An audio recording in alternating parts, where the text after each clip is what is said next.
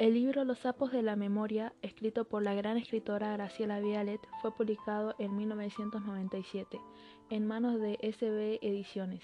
Esta obra cuenta con 150 páginas, de género literario y ficción. Podemos comprender que es de narrador omnisciente, ya que se expresa en tercera persona en los capítulos en donde habla acerca de sus familiares y amigos. El libro comienza con este protagonista, Camilo Juárez, un chico de 17 años quien es hijo de víctimas de la dictadura militar de Argentina. Conoce la trágica e injusta muerte de su padre, quien fue secuestrado y torturado. Luego fue llevado a disposición del Poder Ejecutivo Nacional, gracias a que su esposa Ana y su hermano Hugo localizaron a Jorge, colaborando con una organización internacional de ayuda a presos políticos. Estuvo encarcelado durante cinco años en compañía de Rogelio, su compañero de celda. Murió a causa de una infección luego de que le quitaran las uñas de los pies.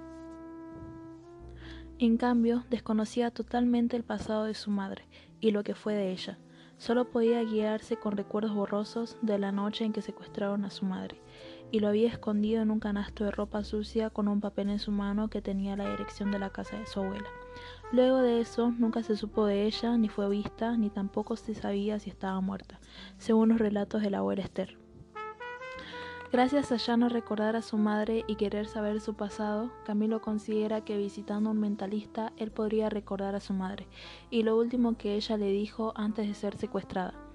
En esta visita al show del mentalista, Camilo conoce a Carola, una chica pelirroja que comparte el mismo dolor que Camilo, ya que su tío fue uno de las muchas personas desaparecidas. Se conocen y ambos comparten un interés romántico. Un día, en una clase de educación cívica, el profesor lleva el famoso libro de la CONADEP Nunca Más. En este libro aparece el nombre de las 30.000 personas muertas a causa de la dictadura. Camilo decide buscar a su madre en este libro, ya que no solo aparecen sus nombres, sino que también lo que había sucedido con ellas. El tío Hugo fue el encargado de conseguir el libro para Camilo. Cuando finalmente encuentra a su madre en la página 323 de aquel libro, se siente traicionado por su abuela y Rogelio, quienes claramente conocían la existencia del libro, pero nunca lo mencionaron, porque el pasado de Ana y Jorge era un recuerdo muy doloroso para ellos.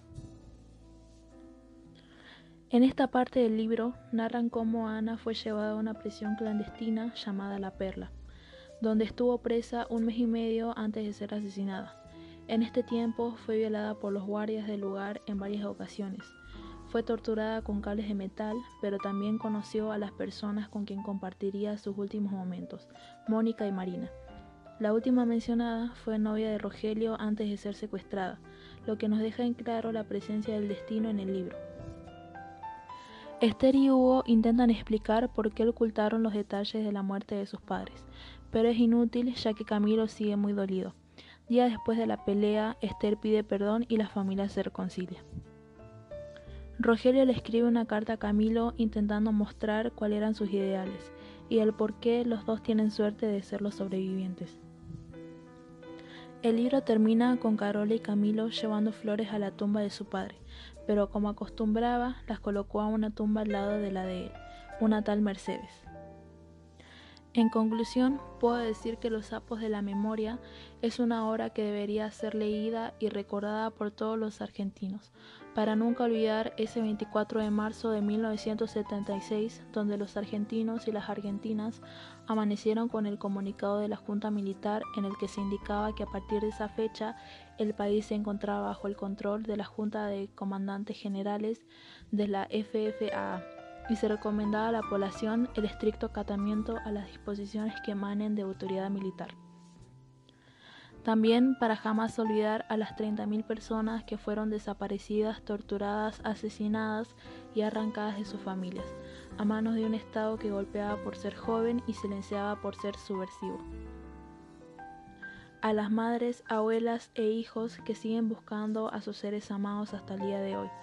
Y no nos olvidemos de los muchos artistas, periodistas, comunicadores que no temblaron para hacer frente a un gobierno que censuró cientos y cientos de letras en contra de su represión.